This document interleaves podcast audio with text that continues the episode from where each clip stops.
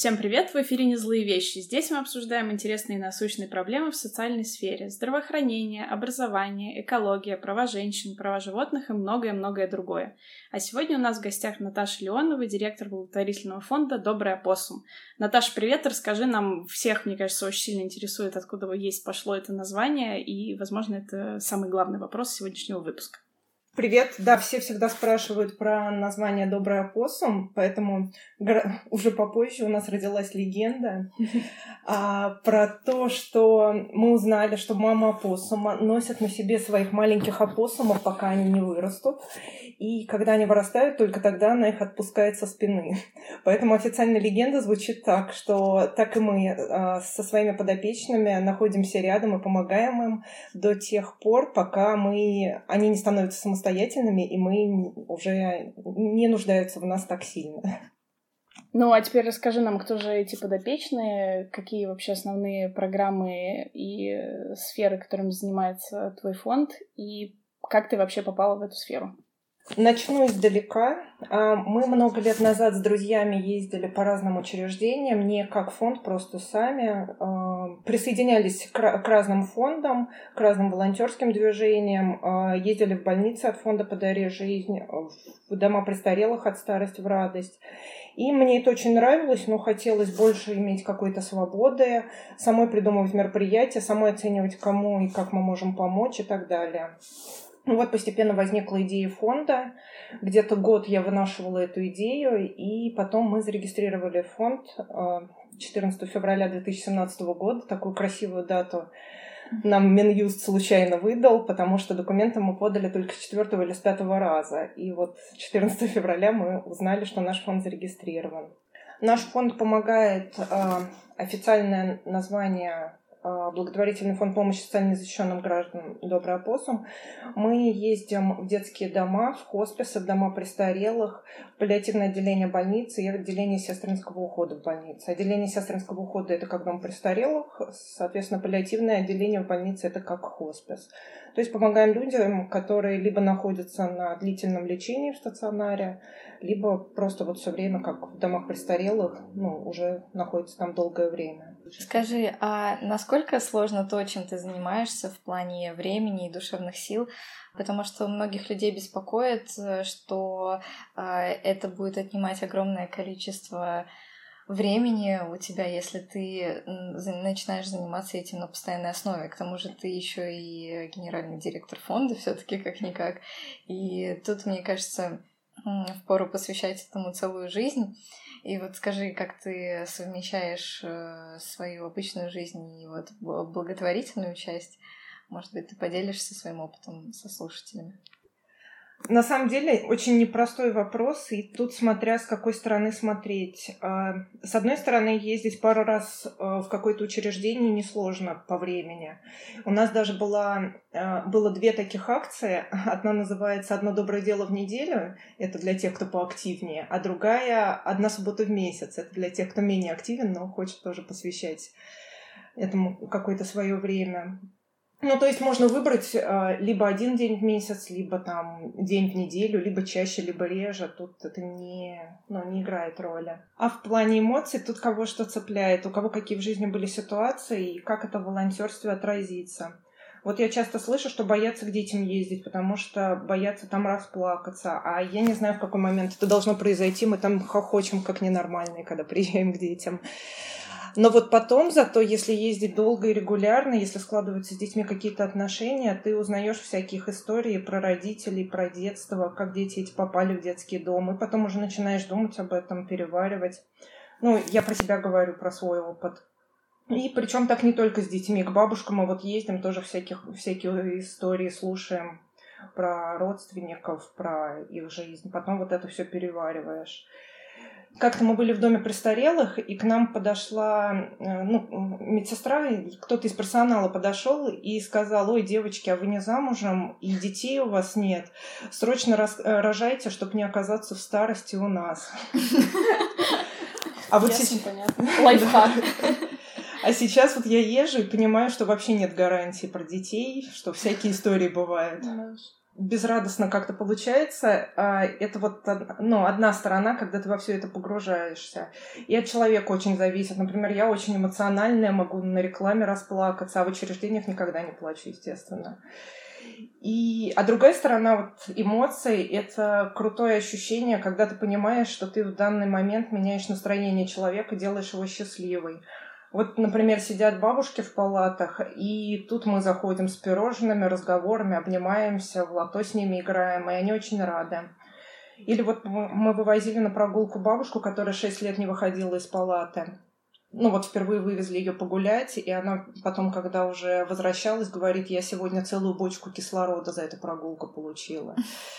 И в том же доме престарелых мы вывозили в кино э, подопечных, несколько подопечных собрали, отвезли их в кинотеатр. Ну, для них это, конечно, ну, нереальные какие-то эмоции, впечатления, но и для, для нас тоже прежде всего. Меня потом просто разрывало от счастья, как это все круто получилось. И у меня таких историй, конечно, очень много после каждой поездки почти. Например, мы как-то раздавали в хосписе тюльпаны, ездили просто по палатам а, с тележкой с тюльпанами, ну и просто для эмоций дарили подопечным тюльпаны. После 8 марта это было ну, в марте. И заходим в одну палату, и один дедушка там говорит, я сейчас свою девочку жду. И когда ко мне, вот когда ко мне моя девочка придет, а мы еще угощали чем-то мороженым, по-моему, он говорит, что вот я оставлю мороженое для своей девочки. Ну, мы спрашиваем, а девочка ваша, какое мороженое любит? Он там, ну, клубничное. Положили мороженое для девочки ну, думали-то мы, естественно, что это внучка там или кто-то, ну, ребенок какой-то. А потом старушка пришла, вот точно такая, ну, по возрасту, вот как он, прям старушка приходит, и он к ней кидается, моя девочка, я за спиной э, старушки этой сую ему вот этот букет тюльпанов, и он ей подарил, поцеловал ее, и вот очень это мило было, вот ради таких моментов это все тоже.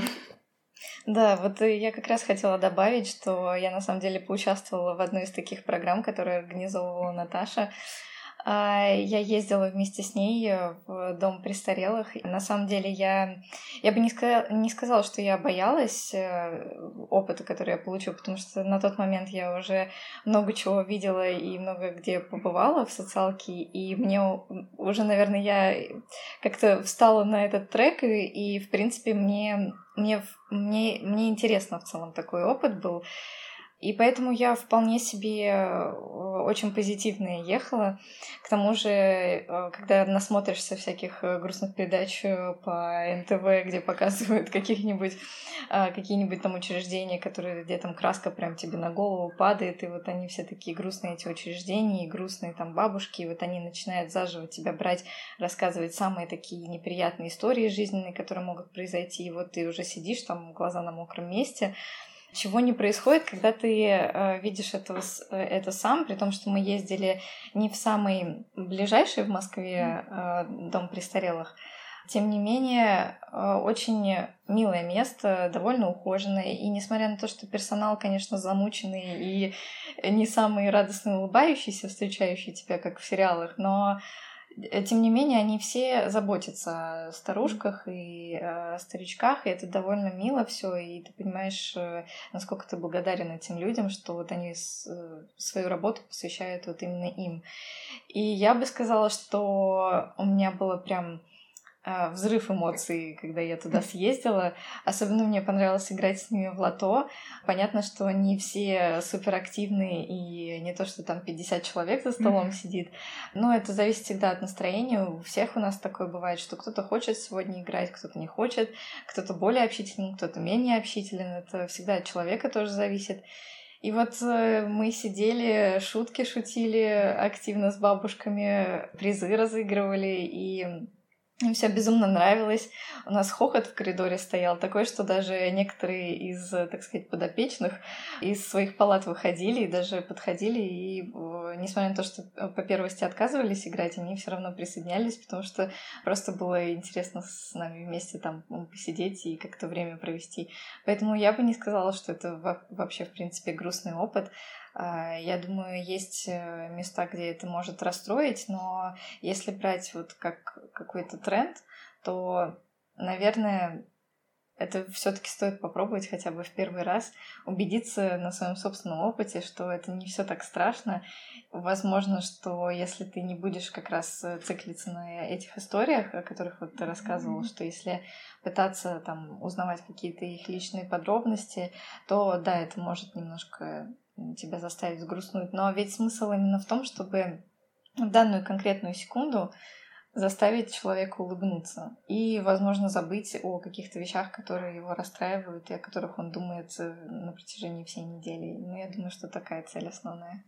Я э, прям послушала Диану с Наташей, и мне вот уже хочется ехать э, в, хоспис. Я не знаю, это звучит очень странно, наверное, в хоспис или в детдом, или к старушкам с дедулькам, с дедульками.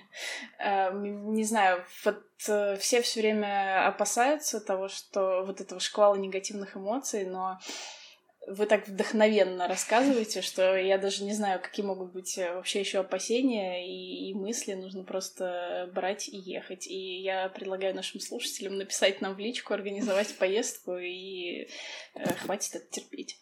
Вот. На самом деле, когда мы готовились к подкасту, я думала, блин, сейчас я вот загуглю что-нибудь и буду три часа серчить информацию, но оказалось, что в 2018 году э, фонд «Нужна помощь» и платформа «Такие дела» сделали уже исследование по сиротам в России. Они прям сделали разбивку по регионам, где рассказали, э, в каком из регионов ситуация лучше, где хуже, но в общем и целом оказалось, что в России около полумиллиона детей, которые относятся к категории сирот или социальных сирот, а именно к детям, которые остались по тем или иным причинам без попечения родителей, это огромная такая сфера, где существует целый пласт разнообразных проблем, и если смотреть просто на статистику, наверное, это не, не очень полную информацию даст о том, что происходит, и вообще статистика во всех социальных вопросах — это дело такое. Мы помним эм, ситуацию с жертвами домашнего насилия, статистики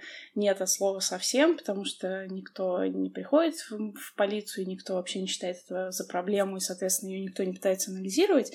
Но вот э, дети — это вообще, в принципе, такая довольно, если можно так сказать, популярная категория в социалке, потому что если смотреть там на разбивку по донатам в благотворительности, то дети — это там большинство по процентам отчислений от как физлиц, так и корпораций. И это все очень круто, но вот э, как э, Наташа заметила в разговоре до этого подкаста, все-таки самое важное, что нужно и детям, и старичкам, и людям, которые находятся в хосписе, это все-таки личное внимание и, наверное, именно поэтому нужно туда ездить и всячески стараться как-то поучаствовать, принять участие в жизни этих людей, потому что им этого очень сильно не хватает. Вот, э, например, если мы продолжим круг цифр, то окажется, что э, людей, которым требуется паллиативная помощь, это те люди, которые находятся в,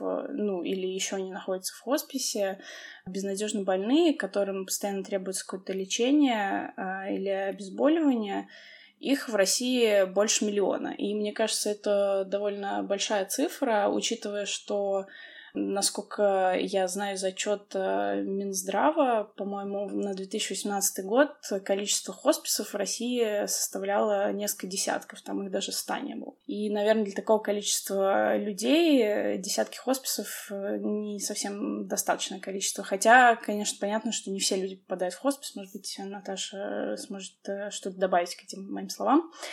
Вот, а что касается престарелых людей, то, как мы знаем, в России довольно высокий процент э, пенсионеров, и если мы говорим в принципе о пенсионерах, то есть э, там по статистике прошлого года это мужчины от 60, женщины от 55, то их э, порядка 40 миллионов, и это опять же очень большая цифра, и, к сожалению, не все из этих дедушек и бабушек скажем так, находятся в семье, и о них заботятся их близкие и друзья, и вот они как раз оказываются в домах престарелых, ну, по той или иной причине. Это не, и это не всегда потому, что кто-то их бросил, иногда это просто в силу там каких-то необходимости оказания профессиональной помощи.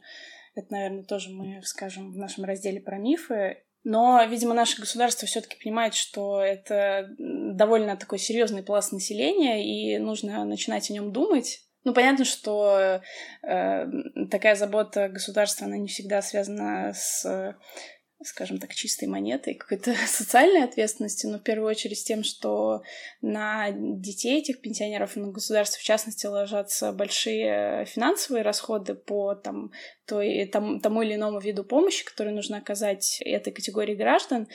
Но, тем не менее, очень круто, что там в рамках тех или иных нацпрограмм типа демографии или там вот в Москве есть программа «Московское долголетие», появляются всяческие виды активностей, для людей старшего возраста, где они могут и социализироваться с своими сверстниками, и там и зумбой заняться, и, я не знаю, йогой, и я, я даже не знаю, там мастер-классы, всякие лекции.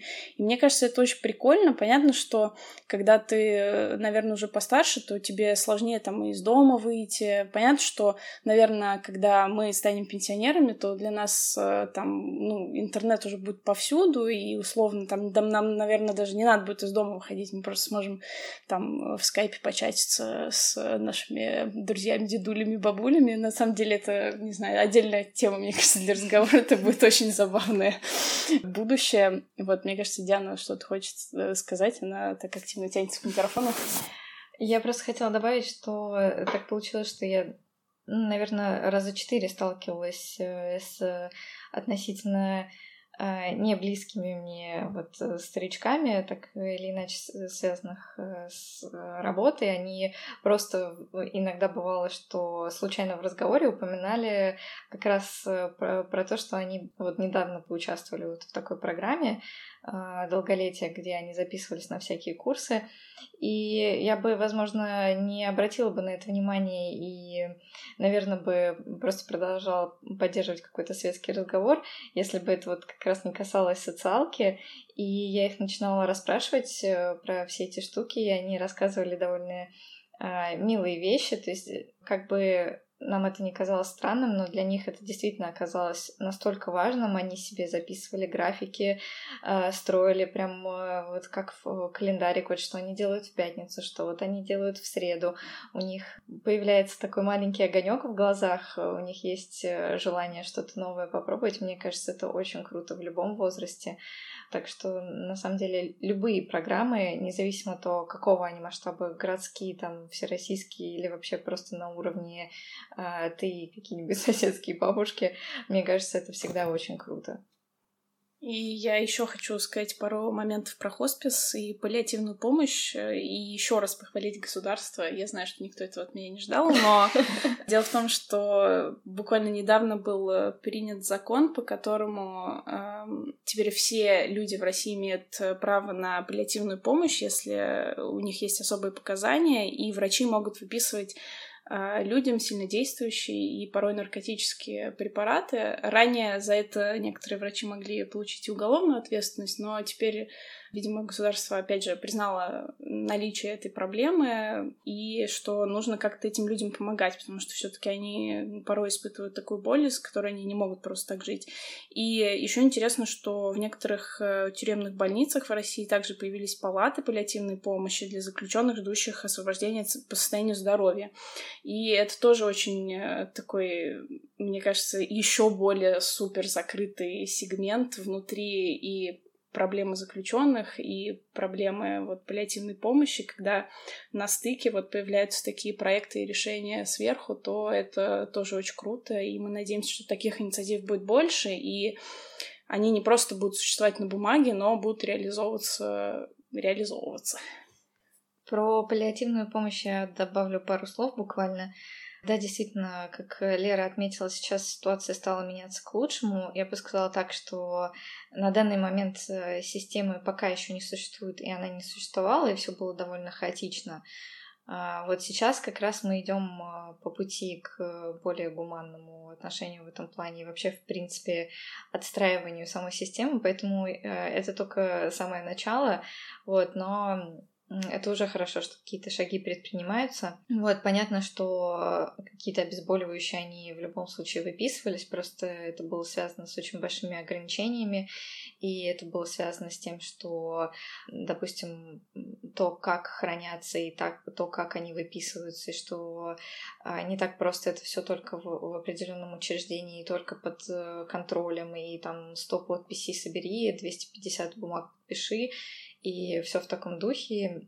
Поэтому действительно сложности были.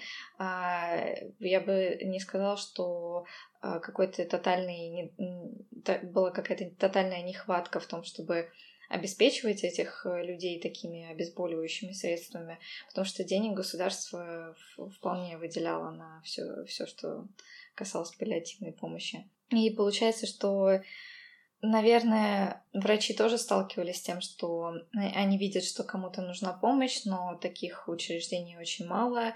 И вообще, в принципе, какая-то профессиональная помощь, она не была отстроена, и поэтому там еще очень много медицинских проблем и около медицинских, которые связаны с онкобольными. Вот, но так как у нас э, подкаст о позитиве, то, наверное, скажем, что проблемы, они есть всегда, и они будут. И их, если хорошо покопать, можно найти в любой стране, даже самой развитой законодательной базы, и не только. Но тот факт, что у нас сейчас сдвинулось с мертвой точки, это очень хороший показатель. И вот Диана сказала о позитивном подкасте, а я хочу, собственно, вспомнить наш вопрос и спросить у Наташи, какие она видит проблемы на уровне человека, который на сто процентов вовлечен вообще во все эти три сферы.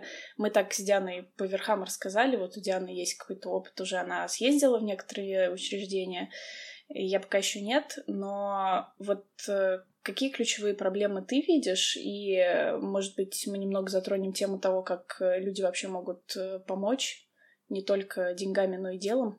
Как уже обсудили, всех подопечных наших затрагивает одна большая-большая проблема — это проблема общения. Например, если говорить о детях и детских домах, а, понятно, что самое лучшее, чем можно помочь, это взять ребенка в семью, но если его не усыновляют, а с подростками, например, такое ну, усыновление не очень часто случается. Такому подростку нужен какой-то друг, взрослый друг, который будет ему показывать мир за пределами стен детского дома. И в Москве есть несколько таких программ, а, которые направлены именно на это. Это программа наставничества. Либо можно просто ездить, не участвуя в программе наставничества, можно а, регулярно ездить в детские дома обязательно сложатся при желании какие-то отношения с каким-то ребенком, и постепенно его будут уже отпускать ребенка и за периметр детского дома. Например, я так общаюсь с тремя, с тремя ребятами из детского дома. Один уже выпустился, мы сейчас общаемся меньше. С двумя общаемся до сих пор, вот как бы в роли наставника. По поводу домов престарелых, ну, та же самая проблема. Нас э, всегда очень ждут, и не только нас, любых волонтеров, потому что, ну, общения реально не хватает. Э, бабушки, дедушки сидят э, в палатах, у них из развлечений есть только телевизор и завтрак, обед, ужин, полдник. У меня тоже. Только полдника нет. Чем дальше учреждение от э, города, вот, ну, если мы сейчас говорим именно про нас, про Москву, чем дальше от Москвы, тем сложнее, потому что мы хотим ездить регулярно. И мы сначала ездили и в детские дома за 300 километров, и в дом престарелых тоже за 300 километров. Но регулярно туда не наездишь, все очень сложно. Мы крошку фонд, нас мало. И, ну, сложно ездить регулярно, а хочется регулярно. Если вот бабушкам хотя бы раз в месяц, это причем 100 с лишним километров, ну, хотя бы раз в месяц мы в состоянии ездить. К детям мы ездим в Москве именно, чтобы ну, была регулярность поездок таких. Что-то я еще хотела сказать. А, про, про говоря о проблемах, что вот в Москве внешне же нет никаких проблем там с детскими домами, у них хороший очень оснащение, мебель, там, оборудование, воспитатели, психологи, там, кто угодно, большой штат персонала. Ну, все, все вроде хорошо, и поездки, и мероприятия, но а все равно начинаешь общаться с ребенком, он каких-то, может быть, элементарных вещей таких бытовых может не знать. Именно для, для этого нужны такие взрослые, взрослые друзья-наставники. И по поводу еще дома престарелых тоже и помощи хотела рассказать историю про то, как мы стали ездить в дом престарелых, вот в этот, в который ездила Диана, и там познакомились не в самом доме престарелых, а в районе, где он находится, с девочкой, которая стала нашим волонтером. Она живет в этом же районе, где находится дом престарелых, и после вот она стала ну, ездить с нами, помогать нам, а потом рассказала всем своим соседям, там по этим соседним деревням, про дом престарелых. Оказывается, не все знали даже, что в их районе он находится, про то, как можно помочь. И вот они, все там соседи, стали передавать какие-то влажные салфетки, памперсы, всякие там сладости. Они их передавали ей, а потом мы вот и в поездке, ну, ехали в дом престарелых, уже передавали. Вот так вот помощь стала соседской, а некоторые стали заносить туда книжки. Ну, то есть узнали о том, что у них в районе находится такое учреждение, и что ему можно очень просто помочь, и стали сами туда уже заходить. Да, я вот как раз хотела добавить, что э, на самом деле, когда я поехала с Наташей, я была удивлена, насколько Наташа была оснащена. Ну, то есть мы ехали на машине, там а, полный багажник и задние сиденья были забиты какими-то вкусняшками, еще дополнительно теплые пледы, еще и памперсы. И, в общем, там э, был целый список всего, что только можно. Мы даже сфотографировали вот для меня это было удивление, что можно передавать, включая всякие кроссворды и книги, которые они на ура берут, и носочки там были. Mm-hmm. И на самом деле я поняла вот только когда мы туда приехали и загрузили это все в так называемую тележку радости. радости, да, как Наташа ее называет. Каждый раз, когда она куда-то приезжает, она туда складывает э, кучу таких маленьких приятных сюрпризов, которые она потом раздает каждому э, в этом учреждении.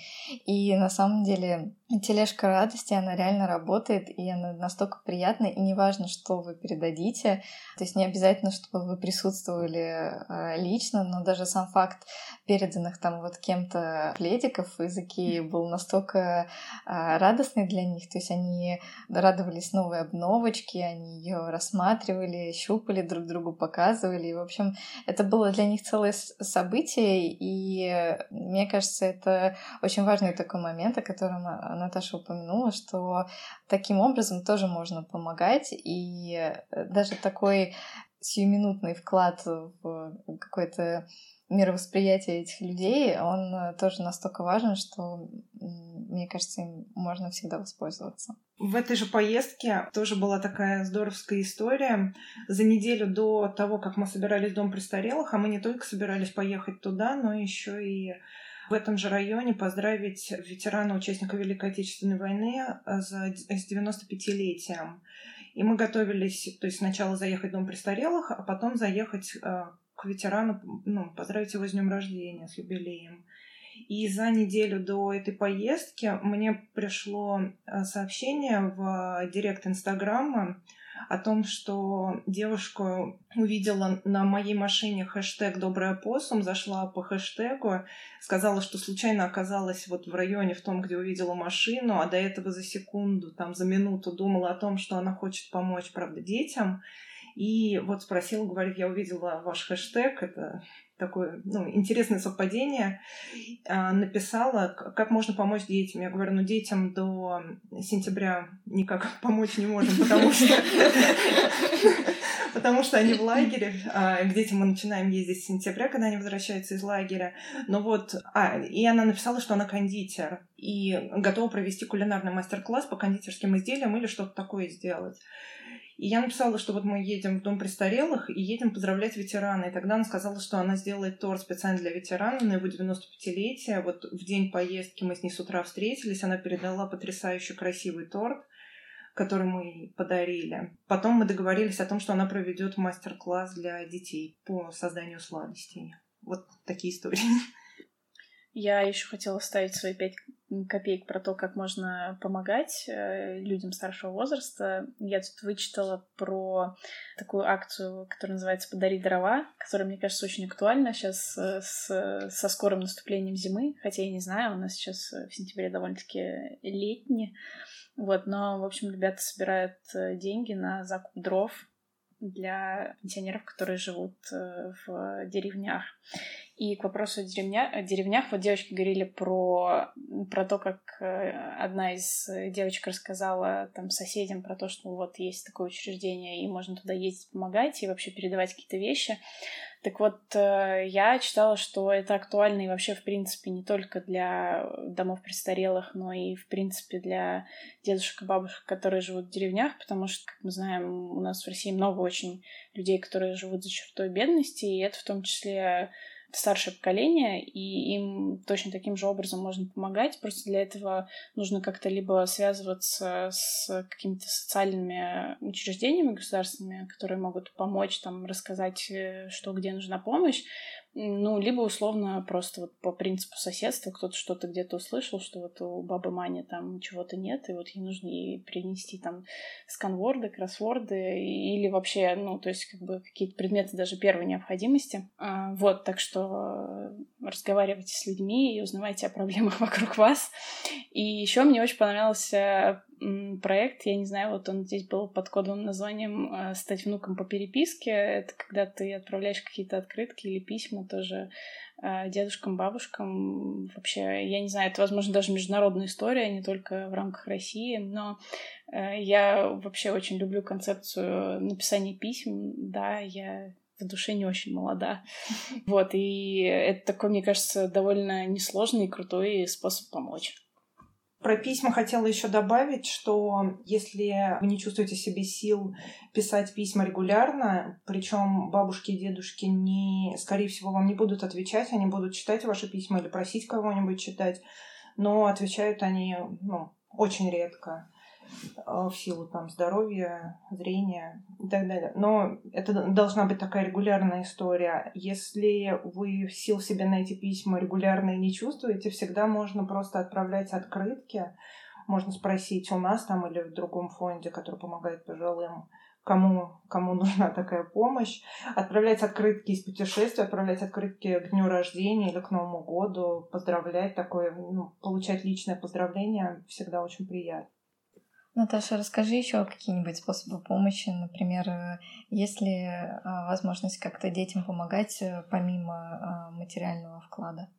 Да, конечно, и помимо материального вклада, и помимо наставничества есть тоже варианты Например, рассказать ребенку о своей работе. Это может быть как приезд в учреждение, когда э, человек определенной профессии приезжает и рассказывает детям о том, кем он работает. Мы так приглашали спасателей из МЧС и приглашали двух врачей разной специальности.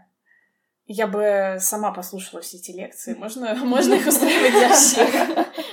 Нам, кстати, иногда в Инстаграме пишут про наши мастер-классы, можно ли там поучаствовать мне или мне с ребенком. Бывает такое. Макароны, например, когда мы делали. А что, прикольно, заодно социализация. Да. Ну и вот про работу это очень интересно. Вот совершенно разных людей мы приглашали, кинолога. И всегда это интересно, и мне тоже интересно, и детям интересно. И еще э, очень интересный проект по профессии. Мы приглашали детей на производство, например, в столовую, на кухне смотреть, э, общаться с поварами.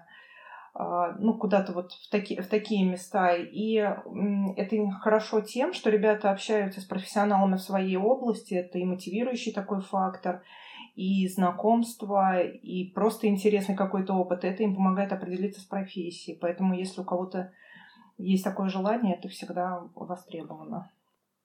Как э, обычно, мы всегда задаем э, всем нашим гостям один и тот же вопрос про мифы в социалке, потому что на самом деле их э, во многих областях полным-полно.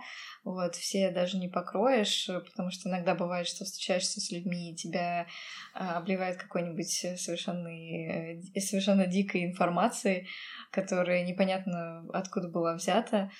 Вот, поэтому, наверное, сказать, что искоренить их все невозможно, но продвигать просвещение мы просто обязаны в силу цели проекта. Поэтому хотелось бы, наверное, обсудить сейчас их э, с Наташей.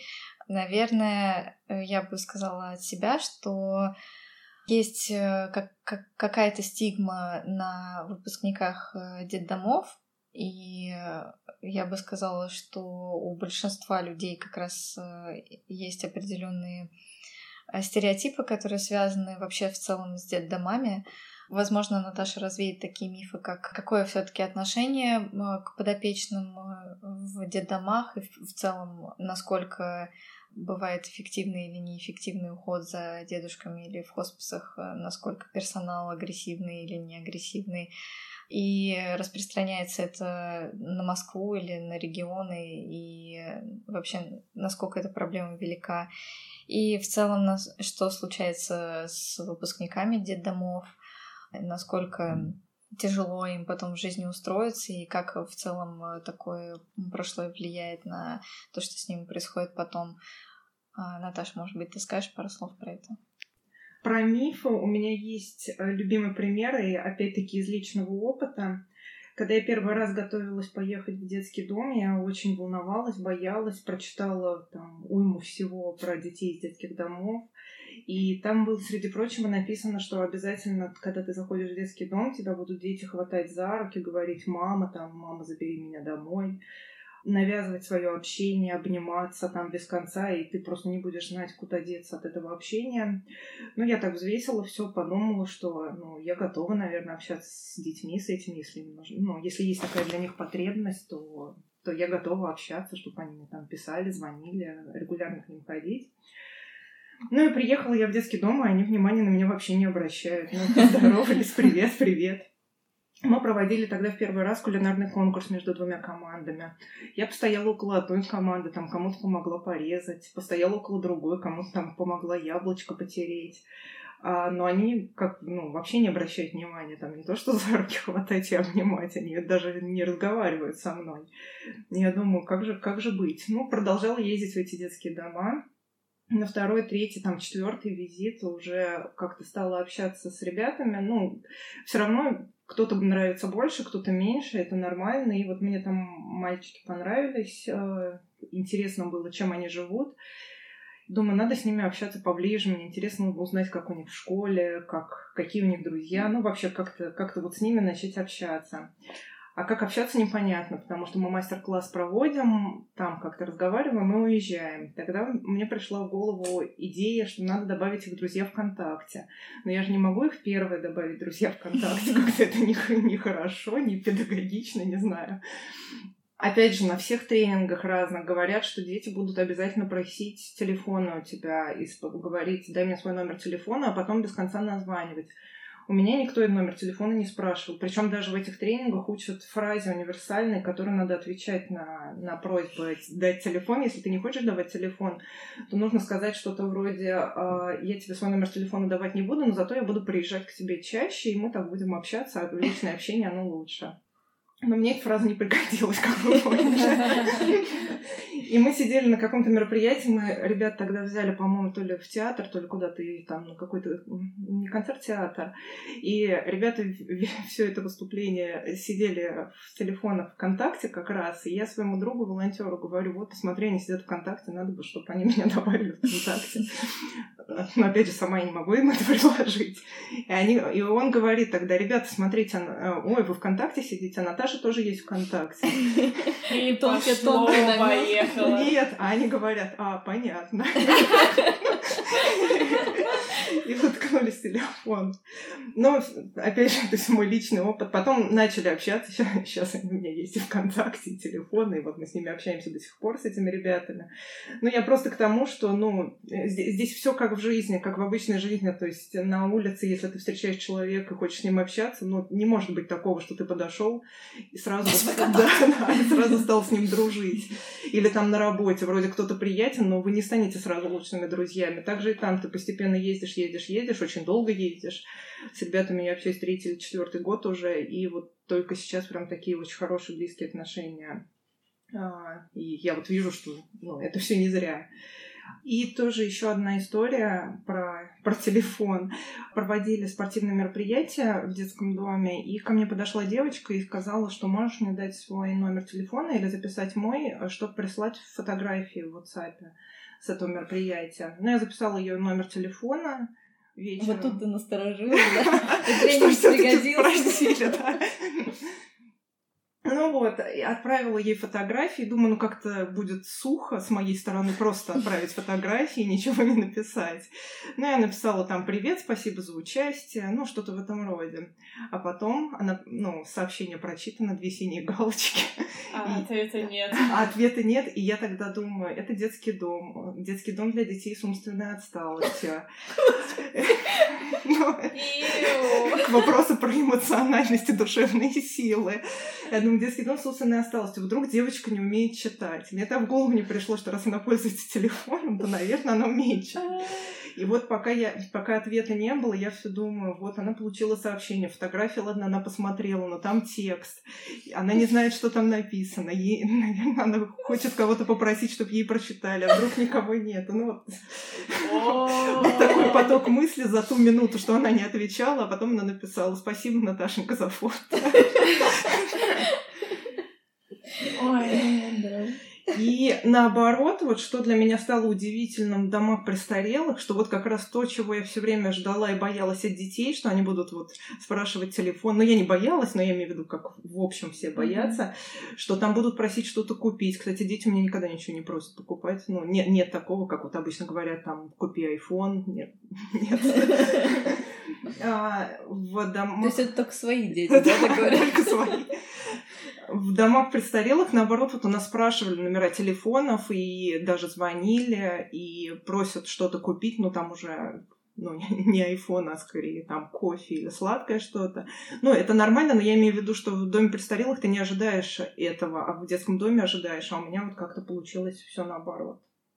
И вот мы начали говорить про выпускников, и вот как раз связывая это с тем, что я рассказывала про историю про телефоны, что опять же здесь все, все, все как в жизни зависит от того, с кем выпускник общается после детского дома. Опять же, повод пригласить в программу наставничества и стать другом для выпускника, для ребенка детского дома, который потом помочь ему при выпуске, как-то сориентироваться по жизни.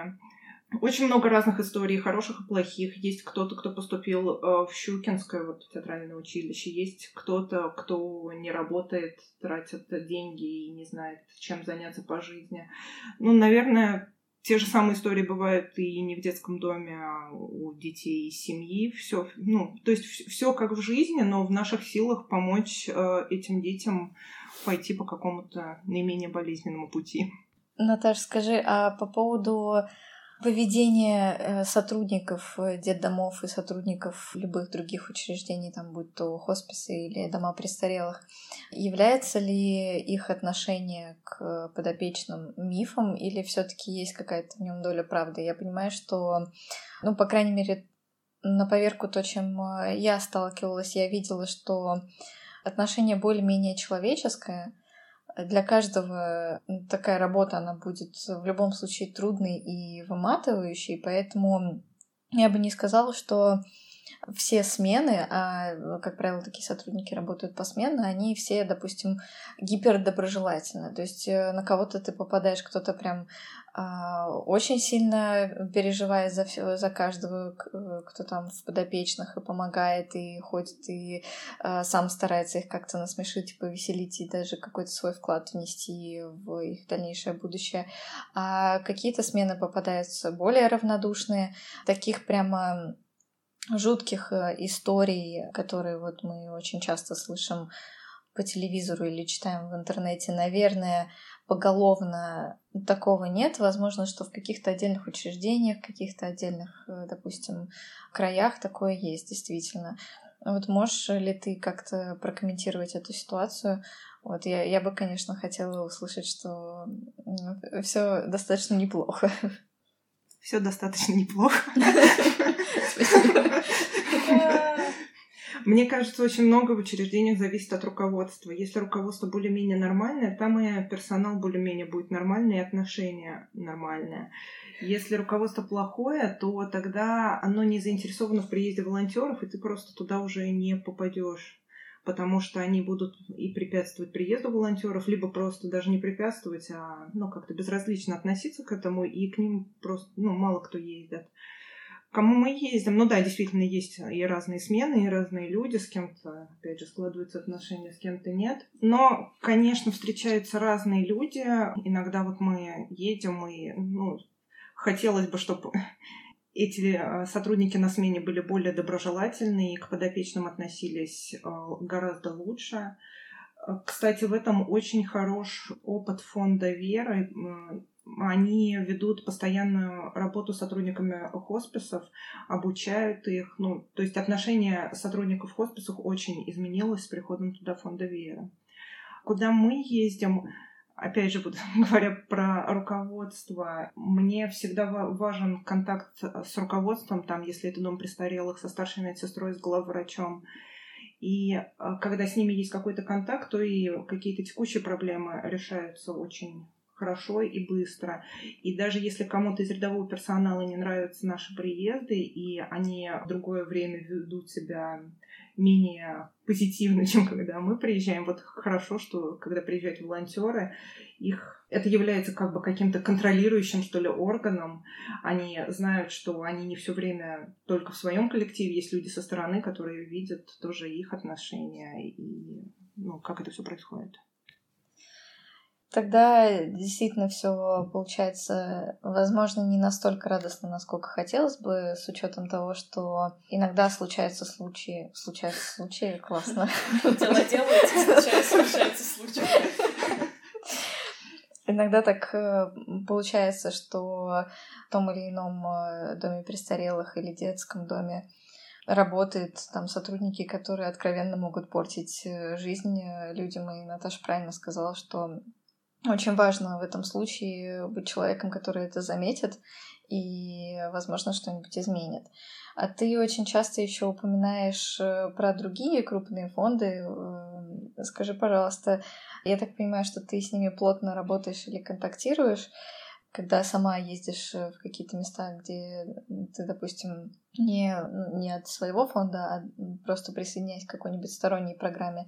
Вот э, у многих э, это можно тоже сказать, что в копилку мифов, многие считают, что даже такие крупные и у всех на слуху фонды, они в любом случае являются в какой-то мере профанацией, и очень много денег э, тратится впустую, и это только кажется, что они что-то реальное делают, и на самом деле об этом больше говорится, а в реальности ты им донатишь, и непонятно, что происходит с твоими деньгами, а, в общем, проблемы-то остаются. Вот э, расскажи, пожалуйста, действительно ли эти крупные фонды работают, и, может быть, ты можешь рассказать про их какие-то вот программы, программ, в которых ты лично участвовала? А, у меня есть несколько любимых фондов. Вот, например, через фонд Вера мы ездим в хосписы, то есть общаемся с координатором хосписа фонда Вера, договариваемся о мероприятиях и приезжаем. Это еще связано с тем, что нас как фонд «Добрый опоссум» или меня как Наташу, волонтера, никто просто так в хоспис не пустит я пробовала. А, ну, в общем, а, в каждом хосписе работает координатор фонда ВЕР, который отвечает за немедицинскую часть, то есть это какие-то концерты, мероприятия, пожелания пациентов в плане не медицины, там кто-то захотел грузинской кухни попробовать, кто-то помастерить что-то, кто-то там, не знаю, татуировку, ну что угодно, что принесет радость. И вот э, координаторы отвечают именно вот за вот эту немедицинскую часть. Поэтому мы взаимодействуем с ними и договариваемся о различных таких эмоциональных мероприятиях, вот типа тележки радости, о которой я рассказывала уже. Кстати, тележка радости это не, не, не нами придуманный, к сожалению, проект. Он действует в большинстве крупных фондов. И, конечно, вот когда я наблюдаю за работой э, фонда Вера и их координаторами, когда, ну, когда приезжаю, они потрясающие. Видно, как благодаря их работе что-то меняется. И вот прежде всего отношение людей, э, людей со стороны к хосписам вообще. Раньше хоспис это было какое-то страшное место, вот совершенно для людей со стороны. Ну и вообще сейчас очень много различных организаций, каждый э, закрывает какую-то определенную зону потребностей, и находясь вот сейчас, варясь внутри всей этой благотворительной сферы, я вижу работу коллег, и каждый день замечаю, как ситуация становится лучше. Там кто-то что-то придумал, здесь кто-то стал с новыми учреждениями работать, какой-то проект, программу запустил. И еще хотела рассказать про одно НКО не в России, а в Беларуси, с которым мы дружим. А, называется «Центр помощи жизни». И они примерно наши ровесники, в плане опоссуму ровесники. И они вот переворачивают просто мир хосписа в Беларуси. Они вот как фонд веры у нас, но в самом начале пути. Они вот первые, кто стал заниматься этой проблемой там. И мы с ними очень дружим, несмотря на расстояние. У нас есть такая милая традиция, это обмен сладостями для тележки радости. Они нам присылают белорусские сладости, ну, просто по почте России по почте Беларуси. Мы им по почте России присылаем наши сладости и устраиваем и там, и там тематическую э, тележку радости. И вот буквально на днях они провели с нашими сладостями э, такую тележку радости, прислали видео, у себя выложили видео в Инстаграме. А, поставили на тележку самовар, нашли национальные какие-то костюмы, выложили пряники тульские, которые мы им присылали, конфеты, батончики, там клюква в сахарной пудре. И пошли по палатам там с песнями вот в этих костюмах, про нас тоже рассказывали. И, ну, очень здорово так получилось. И мы точно так же делали, ну, только без костюмов, с белорусскими сладостями. Поэтому, ну, дружить с другими фондами мне, мне нравится. А мы вот уже немножко затронули тему того, как государство помогает вообще в, вот в этих вот э, сферах. Так ли это? Зачем тогда существует НКО? Насколько вообще эффективно взаимодействие? И, может быть, э, ты еще знаешь что-нибудь и про бизнес, который помогает? Ну, кто-то гос а, можно разделить условно на две категории. Это вот напрямую госучреждения и гос в плане Москвы вот в целом. А в плане Москвы у меня был э, близкий контакт только один раз. Это участие в большом городском фестивале «Добрая Москва» в прошлом году. И мне прям очень понравилось. Организация самого фестиваля, подготовка, работа вот на месте. Все прям идеально было. И мы тогда собрали около 15 тысяч рублей за день. И для нашего крошки фонда это, конечно, огромные деньги. А есть гос в плане учреждений, и контакт с ними бывает очень трудным. Ну, как я уже говорила, хосписы напрямую с нами ну, никто не будет общаться. Потом я искала контакт с какими-то больницами, с госпиталями для ветеранов в Москве, но почти никто не идет на контакт. Ну и детские дома тоже не особо охотно. Я когда начинала только заниматься вот этим всем уже как фонд, я взяла просто в интернете список детских домов Москвы и Московской области и отправила им всем одно и то же письмо. Причем не рассылкой, а вот каждому адресно отправила письмо по электронной почте с предложением, чтобы мы с ребятами приезжали к ним, проводили какие-то мероприятия. И вот из этого огромного-огромного списка мне ответил, кстати, угадайте, сколько детских домов мне ответило? Два. Два. Один. Один, но зато мы с этим детским домом до сих пор дружим, до сих пор туда ездим. И еще хороший пример с домами престарелых. Тоже я когда вот искала дом престарелых, куда ездить, тоже отправляла письма в области, ну, чтобы было недалеко, не, не очень далеко, но и не в Москве. Отправила несколько писем, и мне тогда ответил тоже только один человек. Подожди, извини, уточнение важное. Ты письма отправляла письма или электронные? Может быть, надо было письма? Я помню, что ты любишь проект по переписке. А, и вот мне прям главврач перезвонил, мы договорились, и вот э, тоже туда ездим до сих пор. Ну, то есть все очень зависит от людей, очень, очень сильно, которые занимают руководящие посты в этих учреждениях. А они не доверяют э, любым волонтерам и, в принципе, тем, кто пытается с ними контактировать? Или здесь больше такой момент, что им не очень хочется заморачиваться, а любая такая активность это означает дополнительная нагрузка? Мне кажется, здесь и то, и то, потому что когда я общалась с одной больницей, с которой не получился контакт, они сказали, что вообще-то к нам уже ездят волонтеры, вы не можете как-то просто стать волонтерами той организации, зачем нам вводить новый фонд. То есть это какие-то, да, дополнительные документы, и кто-то должен из персонала присутствовать, и какая-то дополнительная работа. А есть вот, ну, люди, которые работают и которым это не все равно, и они за любую такую движуху, например, вот мы ездим в один детский дом, туда ездят куча разных фондов, я большинство из них знаю, и они, наоборот, рады всяким мероприятиям и активностям, и вот э, взрослым, которым при, которые как детям приезжают, и они говорят, что мы, наоборот, мы всегда рады вся, всяким гостям, любой помощи, мы всегда только за. Блин, мне кажется, очень круто все поговорили сегодня, столько всего интересного. Я бы еще говорила и говорила, но я не знаю, насколько нашим слушателям нравится, что наши подкасты начали по таймингу переходить за час, за два и порой даже за три. В результате мы как бы просто бьем, но не знаю. Вот, поэтому, Наташа, в завершении хотелось бы тебя попросить сказать какой-то месседж людям, которые нас сейчас слушают. Я надеюсь, что нас кто-то слушает. Земля, Прямо земля. Э, нет, мне кажется, мы еще не готовы для лайвстриминга, но я думаю, что мы как-нибудь протестим этот вариант. Что ты хочешь сказать людям? Ну, раз сегодня было много историй, то я и закончу еще одной маленькой историей из личного опыта. Когда я еще вообще не была в теме всей этой благотворительности, вообще-вообще, а, у меня все началось с того, что я сдавала кровь, хотела сдать кровь на Дне донора в своем университете. И я тогда пришла в донорский пункт, который организовали там в какой-то из аудитории. И первый раз мне было очень страшно, и я говорю, что вот мне так страшно, так страшно, надеюсь услышать, да ладно, все будет нормально. А мне тогда э, врач говорит, ну, если вы боитесь, то тогда и не надо сдавать. Но я тогда сдала, но я вот сейчас уже э, после какого-то времени, крутясь в благотворительности, я поняла, что нет, это вообще неправильный подход. Если вы боитесь, но очень хотите, то обязательно надо, обязательно надо пробовать, и не стоит бояться своих эмоций. Вдруг на самом деле все не так будет, вам страшно, закрутится, понравится, всегда попробовать можно. Еще очень важно то, что нет никакой маленькой, неважной помощи. Любая помощь важна, и если хочется, всегда можно найти, как помочь, и даже речь не про деньги. Вот, как я уже говорила, можно рассказать там э, детям о своей профессии, или испечь пирог бабушкам, или там на машине помочь отвезти подгузники в какое-нибудь из учреждений. Очень много способов. И надо просто найти то, от чего вы будете получать удовольствие. Это самое главное в помощи.